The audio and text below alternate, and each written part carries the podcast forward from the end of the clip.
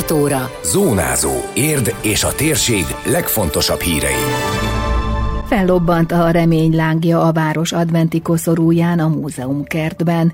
Világszínvonalú géppel ellenőrzik a csontok egészségét az érdi szakorvosi rendelőben. A Kós Technikum végzősei is mérföldkőhöz értek, tizenkét osztály kétszázötven diákjának tűzték fel a szalagot. Köszöntöm Önöket, a Zónázó kétezer-huszonkettő. december ötödikei adását hallják. Ez a Zónázó, az Érd ef em száz egy pont három hírmagazinja. A térség legfontosabb hírei Szabó Beátától. Meggyújtották a remény lángját. Advent második vasárnapján a Magyar Földrajzi Múzeum kertjében tartott ünnepség ugyanúgy gyerekkoncerttel indult, mint az előző hétvégén. Utána lobbantotta fel a második gyertyát a város adventi koszorúján Szűcs Gábor alpolgármester és Gottfriedné Madai Éva református lelkész. Fontos, hogy a nehezebb sorsú emberekre is figyelmet fordítsunk, mondta a rövid köszöntőjében az alpolgármester, hozzátéve, az adventi időszakban a remény mindannyiunknak biztatást és erőt adhat. Hogy ezen túl már csak öröm és a szeretet lenkheti be szívünket. Így karácsony előtt fontos az, hogy ne csak magunkra, hanem azokra a nélkülöző honfitársainkra is gondoljunk, és próbáljunk segíteni rajtuk, esetleg egy kis több figyelmet és több segítséget tudjanak kapni ebben az időszakban, hogy könnyebbé váljon számukra az elkövetkező adventi időszak. Illetve fontos azt megjegyezni, hogy ez az a remény, ami erőt adhat számunkra abban, hogy az elkövetkező időszak nehézségeit könnyebben viseljük, és reménykedjünk abban, hogy a következő év, a következő időszak számunkra, mindannyiunkra egyénként és közösségképpen is pozitívabb és kedvezőbb lesz. Gottfriedné Madai Éva református lelkész a többi között arról beszélt, hogy rengeteg változás vesz minket körül, miközben valamiféle állandóságra vágyunk. De Isten szeretete állandó és változás nélküli, nem csak adventben, hanem az ünnep elmúltával is. A múzeum kerti ünnepségre most is sokan látogattak el. Mint a lelkipásztor mondta, erről egy hangyaboly jutott az eszébe, ahogy sokszor ezt éljük meg az adventben is, hogy olyan a körülöttünk lévő világ, mint egy felpiszkált hangyaboly. Kiemelte, a készülődésben a sokféle tennivaló közepette gyakran elvész a lényeg. Elvész az elcsendesedés, elvész a befelé figyelés és a felfelé figyelésnek a, az időszaka. Ráadásul a napjainkban rengeteg változás is ér bennünket, amelyeket követni sem tudunk, és amelyek talán nagyon sokszor szorongást és békétlenséget váltanak ki belőlünk. És bármennyire is igyekeznek bennünket meggyőzni arról, hogy a változás magában hordozza a fejlődést, talán ott legbelül mégis mindannyian azt érezzük, hogy vágyunk valami változhatatlanra, vágyunk valamilyen állandóra. És szeretném ma azt az örömhírt hirdetni nektek, amikor a reménység gyertyáját gyújtjuk meg, hogy bizony van valaki, aki nem változik ebben a világban. És ez a valaki, ez nem más, mint Isten. A lelkipásztor a három fal legendáját is megosztotta a jelenlévőkkel. Az érdmost pont hú videós összeállításából ezt is megismerhetik.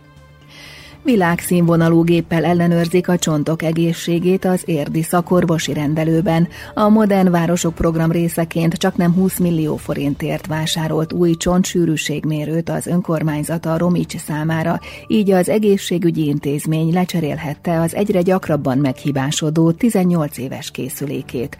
Az új berendezést a napokban adták át. Évente több mint háromezer páciens vizsgálatát végzik el a műszerrel, mondta el rádiónknak Bárány Zsolt főigazgató. A Modern Városok Programja keretében egy újabb, viszonylag nagyértékű eszközcsomag fog a intézményünkbe beérkezni. Ennek a legnagyobb tétele egy kb. húsz millió forint értékű csontsűrűségmérő berendezés. A csontritkulás, amelynek a diagnosztizálására alkalmas ez a készülék, hát majdnem, hogy népbetegségnek számít, úgyhogy évente kb. három-háromezer-ötszáz betegnek a diagnosztizálását fogjuk tudni elvégezni ezzel a géppel.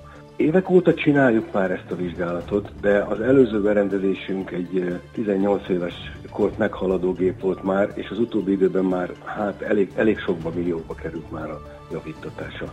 Miután ez a gép most megérkezett, és hivatalosan a érdi és értkörnyéki betegek szolgálatába állt, így egy világszínvonalú géppel tudjuk most már, és egy megbízható géppel fogjuk tudni a jövőben végezni ezeket a vizsgálatokat. Az új csontsűrűségmérővel hatékonyabb a vizsgálat, pontosabb eredmények születhetnek, ami segíti a korai felismerést és a kezelés esélyeit. doktor Szakács Ferenc orvosigazgató az Érd Mostnak elmondta, a csontritkulás a nőknél jóval gyakoribb, a betegek több mint kétharmada nő. Az érdi rendelő saját tapasztalatai alapján inkább kilencven százaléka tette hozzá. A vizsgálatért nem kell fizetni, amennyiben beutalóval érkezik a páciens, aki anélkül végezteti el, ötezer forint körüli összeget kell fizetnie, ismertette Bárány Zsolt főigazgató. Akinek a jogszabály által meghatározott beutalója van, annak térítésmentes ez a vizsgálat. A jogszabály megmondja azt, hogy melyek azok a szakmák, amiből van vagy tizenöt, akik beutalhatják, akik elkészíthetik ezt a beutalót. Szóval azt kell, hogy mondjam, hogy a házi orvos jelen szabályozás szerint még nem, nem adhat beutalót csontsűrűségmérésre. De ezen kívül gyakorlatilag az intézményünkben megtalálható összes más járóbeteg szakrendelés, belgyógyászat, sebészet, nőgyógyászat, onkológia, ortopédia, ezek mind-mind jogosultak a beutaló kiállítására. Van olyan szituáció, nagyon érdekes, aki, aki azt mondja, hogy ő inkább kifizeti a térítési díját ennek a vizsgálatnak, ami olyan öt és hatezer forint környékén van. Ő nem, nem ragaszkodik ahhoz, hogy beutalót kapjon valamelyik járóbeteg szakorvostól. Kezdődik az ifjúsági önkormányzati választás. Érd három középfokú intézményében ma tartják a voksolás első fordulóját. A Gárdonyi és a Vörösmarty Gimnázium, valamint a Kós Technikum tanulói megválasztják az ifjúsági önkormányzat diákpolgármesterét, alpolgármestereit és a testület tagjait. A második forduló egy hét múlva lesz. A két fordulós voksolást azért vezették be néhány éve, hogy azok sem maradjanak ki a szavazásból, akik is iskolán kívüli gyakorlaton vannak, vagy egyéb ok miatt hiányoznak. Az idei évben a Mariánum gimnázium nem vesz részt az ifőválasztásban. A Kós Károly Technikum végzősei is mérföldkőhöz értek. A négy érdi intézmény közül utolsóként ott is megtartották a szalagavatót. Idén egyébként ez a második, mivel a járvány miatt az előző tanévben márciusban rendezték a szalagtűzést. Most azonban normál menetrend szerint a névadó születésnapjához, december tizenhatodikához közeli dátumot választottak, mondta Dózsa Lajos igazgató. tizenkét év folyam kétszázötven diákjára tűzték fel a szalagot, volt, akire már másodszor.